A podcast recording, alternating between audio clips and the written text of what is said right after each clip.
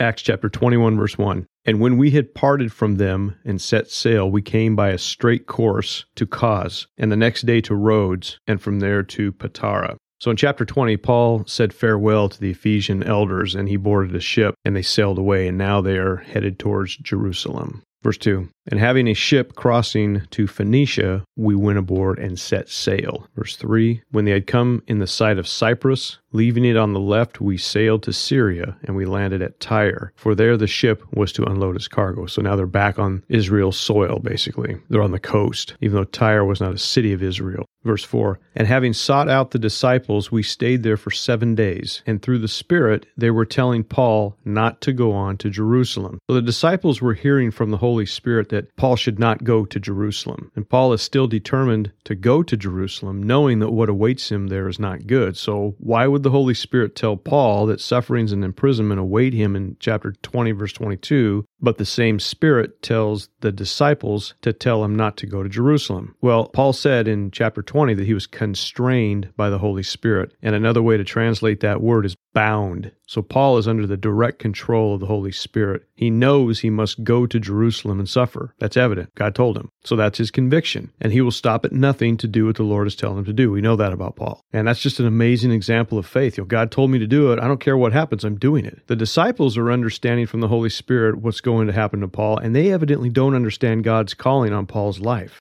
So, thinking naturally instead of spiritually, which we all do, they think that Paul, suffering in the manner which he is destined to, is a bad thing. Therefore, Paul should avoid the bad thing if he simply doesn't go. It's just a common sense thing. God's telling us you're going to suffer. We don't want you to suffer, so don't go. And they heard from the Holy Spirit, but they were apparently ignorant that it was God's will that Paul go to Jerusalem. So the Holy Spirit's just saying, hey, when Paul goes there, he's going to suffer. And they're like, no, man, we don't want Paul to suffer. So when God tells us to go, we go. It's his plan. And Peter, he found this out the hard way when Jesus told his disciples his plan to suffer. In Matthew chapter 16, verse 21, it says, From that time, Jesus began to show his disciples that he must go to Jerusalem and suffer many things from the elders and the chief priests and scribes and be killed, and on the third day be raised.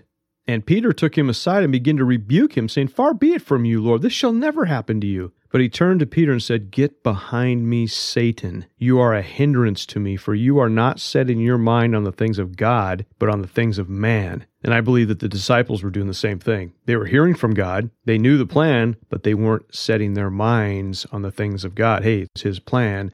He knows things we don't, he sees the future.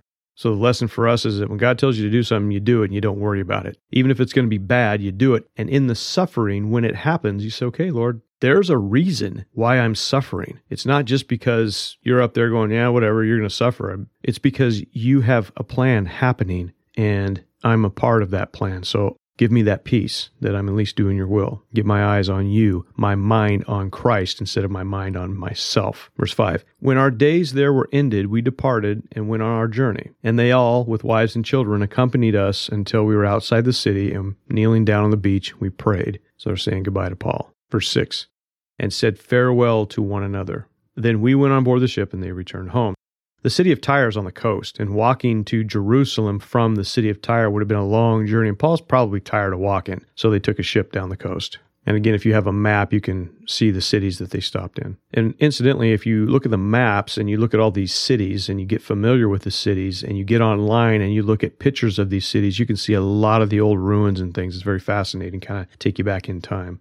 Verse 7 When they had finished the voyage from Tyre, we arrived at Ptolemais and we greeted the brothers and stayed with them for one day. So he's hanging out. Paul's making his rounds, checking in with the disciples. Verse 8 On the next day, we departed and came to Caesarea, and we entered the house of Philip the evangelist, who was one of the seven, and stayed with him. So, one of the seven refers back to Acts chapter 6, verse 5, when the apostles chose seven men as deacons. It says in Acts chapter 6, verse 1 Now, in these days when the disciples were increasing in number, a complaint by the Hellenists arose against the Hebrews because their widows were being neglected in the daily distribution. And the twelve summoned the full number of disciples and said, Look, it's not right that we should give up preaching the word of God to serve tables. Therefore, brothers, pick out from among you seven men of good repute, full of the Spirit and of wisdom, whom we will appoint to this duty. But we will devote ourselves to prayer and to the ministry of the word. And what they said pleased the whole gathering. They chose Stephen, a man full of faith and of the Holy Spirit, and Philip, and Prochorus, and Nicanor, and Timon, and Parmenas, and Nicholas, a proselyte of Antioch. So Philip lands in Caesarea in Acts chapter 8, verse 40, we find out. And that's where they are. They're in Caesarea.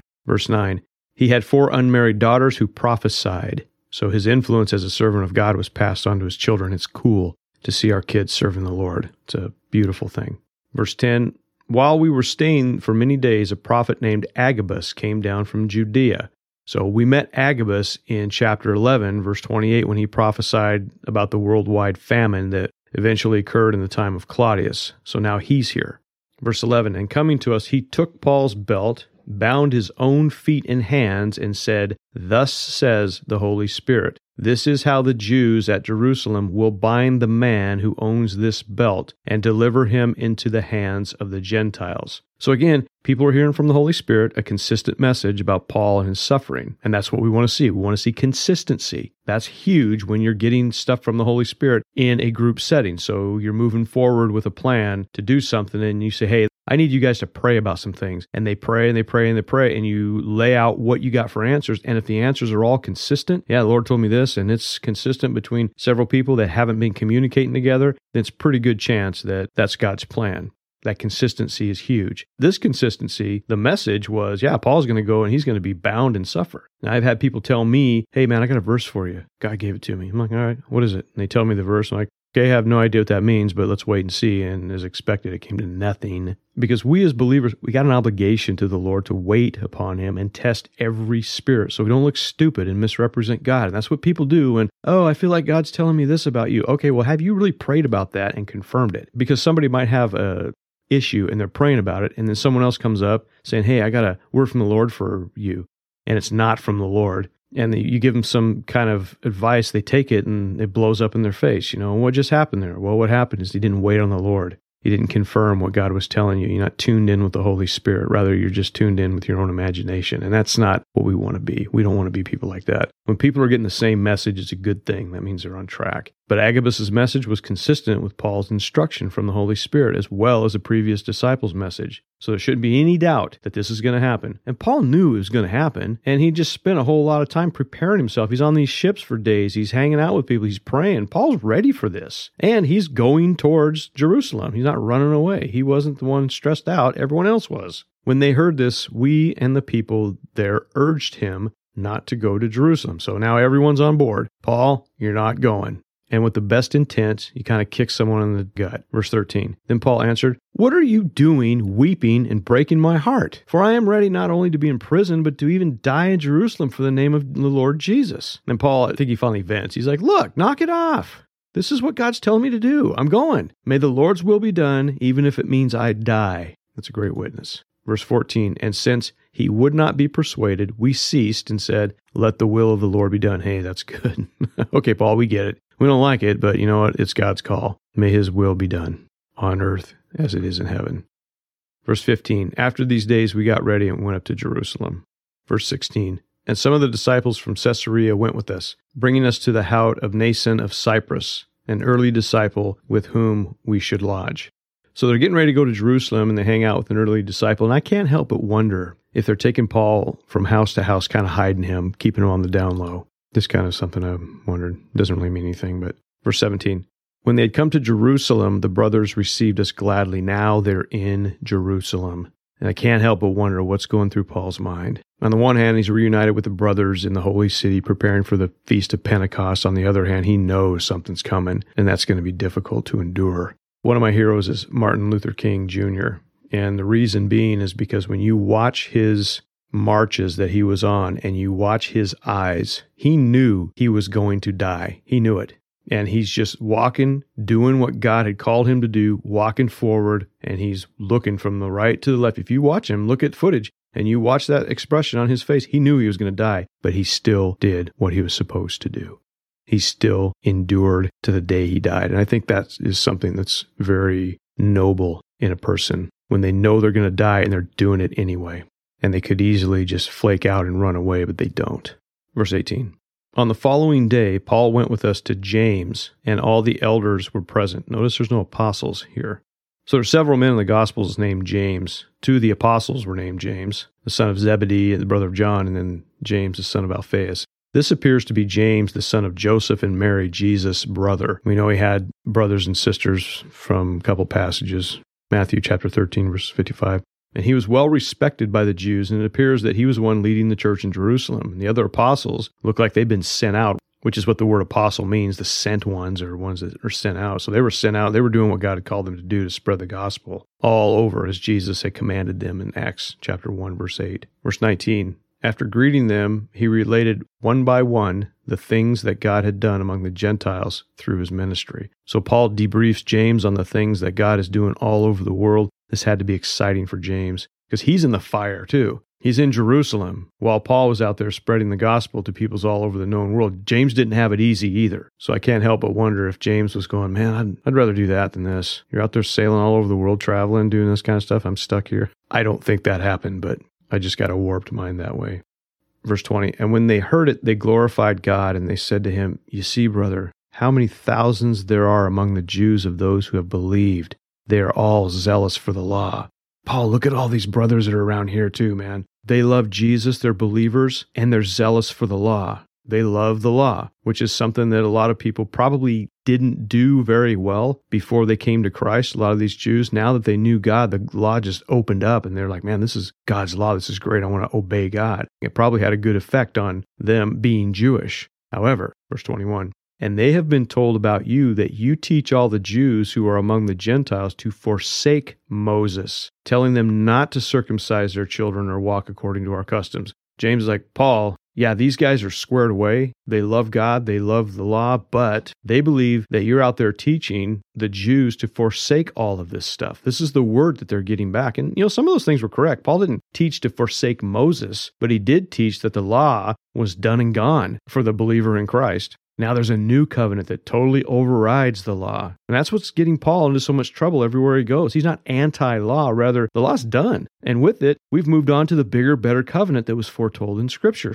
So there's a problem with Paul, not only among the unbelieving Jews in Jerusalem, but also the believers. They think he's out there teaching heresy, which he was accused of. Verse 22 What then is to be done? They will certainly hear that you have come. Something needs to be done, Paul, because word's going to get out and spread quickly that the infamous teacher against Moses is in town. Verse 23 Do therefore what we tell you, for we have four men who are under a vow. Verse 24 Take these men and purify yourself along with them and pay their expenses so that they may shave their heads. Thus all will know that there is nothing in what they have been told about you, but that you yourself also live in observance of the law. So, okay, Paul, you need to show them that you're a true Jew. Let's take this vow and shave your head, pay the money, all that kind of stuff. They're going to look at you and go, yeah, he's taking the vow, and know that you observe the law. And they need to see that. Our believing brothers need to see that too. Because even though they were believers in Christ, they were still Jews. And not only were they Jews, they were likely thinking of themselves as like the super Jews.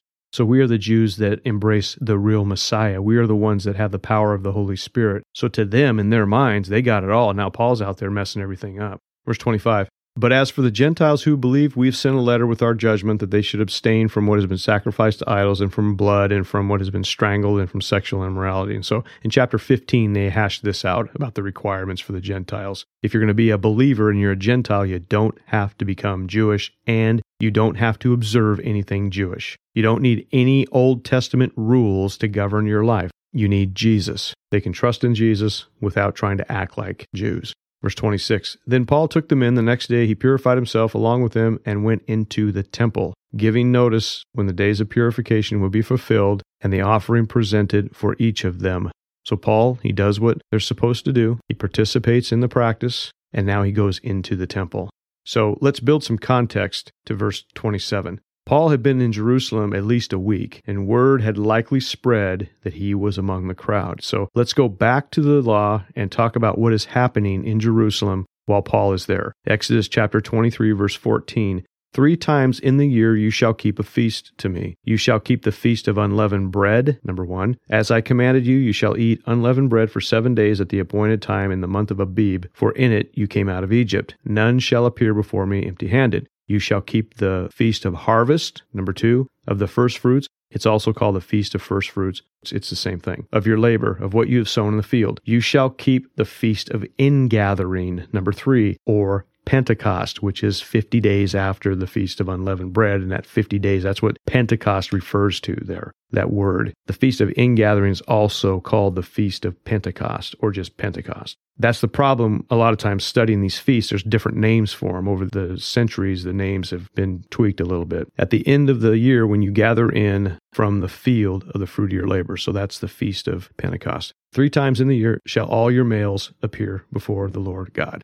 So, three times a year, Jews from all over the world, devout Jews, would return to Jerusalem to celebrate this feast. Historians suggest that in the city there would be over a million people. That's a lot of people crowded into the city and the temple area because that's what they wanted to do. They want to go to the temple. Also, at this time, Jerusalem and all Judea was under the leadership of the Roman Empire, and the Romans and the Jews hated each other. Rome's answer for rebellion was swift, brutal force upon anyone deemed a problem. So the feasts were very likely a time of high alert for the Romans and the Jews knew this. The Romans probably had a whole lot of reinforcements brought in. So they were ready for a big problem. You got a million Jews in one place at one time you know, and something erupts, then yeah. So, as this sect leader, which they called Paul, he was leader of the sect of the Nazarene, they called him, he comes to town on a feast day. He is hated by unbelieving Jews as well as the believers who were zealous for the Jewish law and traditions. And when Paul would be spotted,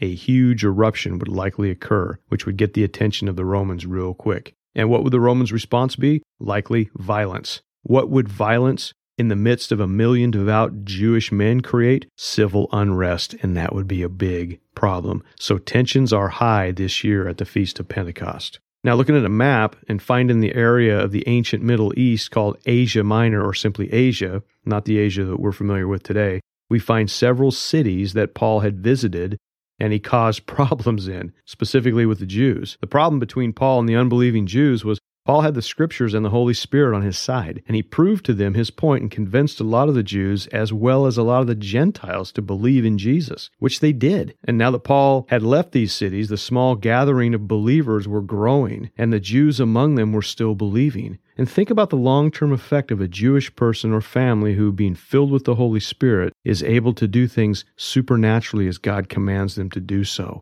Just think about that. The gifts of the Holy Spirit being exercised in these towns. They're getting it. The Holy Spirit's moving. They're praying for people. They're getting healed. They're prophesying. Things are happening. The unbelieving Jews are going to look bad because it's their God that these people are worshiping. So just because Paul leaves the region doesn't mean things go back to normal. And the Jews who are just trying to survive in the Gentile land are being made to look stupid as the followers of Jesus become the new spiritual power in the area. And what's the result? More hatred for Paul and Jesus. Verse 27 When the seven days were almost complete, the Jews from Asia, seeing him in the temple, stirred up the whole crowd and laid hands on him. They found him and they attacked him. Verse 28 crying out, Men of Israel, help! This is the man who is teaching everyone everywhere against the people and the law and this place. Moreover, he has even brought Greeks into the temple and has defiled this holy place. So they raise their war cry, and they falsely accuse him of bringing Greeks or Gentiles into the temple.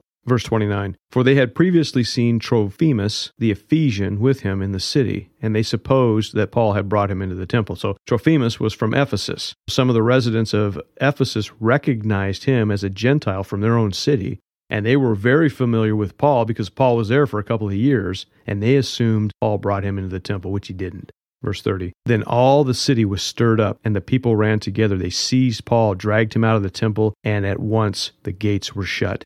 So the drama begins, and the temple goes into lockdown. Verse 31 And when they were seeking to kill him, word came to the tribune of the cohort, that's the leader of the Roman guards, that all Jerusalem was in confusion, and now the Romans get word. And imagine that. There's a million Jews, and they're having a huge problem. Verse 32 he at once took soldiers and centurions and ran down to them. And when they saw the tribune and the soldiers, they stopped beating Paul.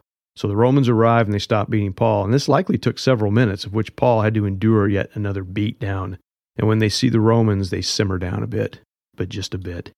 Verse 33 When the tribune came up and arrested him and ordered him to be bound with two chains, he inquired who he was and what he had done. So they slap the cuffs on Paul, thinking he's an insurrectionist or something, and then they interview him. Verse 34 Some in the crowd were shouting one thing, some another. And as he could not learn the facts because of the uproar, he ordered him to be brought into the barracks. So, full blown drama. Let's take him away and interview him.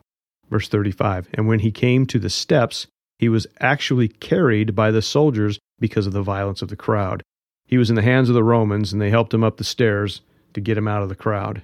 Verse 36 For the mob of the people follow, crying out, Away with him! Now, the Romans, to see this kind of uproar during a feast, they knew it had to be something serious. Everyone's running around with their hair on fire. Verse 37 As Paul was about to be brought into the barracks, he said to the tribune, May I say something to you? And he said, Do you speak Greek? So the tribune is surprised that Paul speaks Greek so well. And you know, Paul was very fluent Greek and Hebrew and probably other languages. Verse 38 Are you not the Egyptian then who recently stirred up a revolt and led 4,000 men of the assassins out into the wilderness? So the tribune believes that they've arrested a man that caused a lot of grief for the Jews.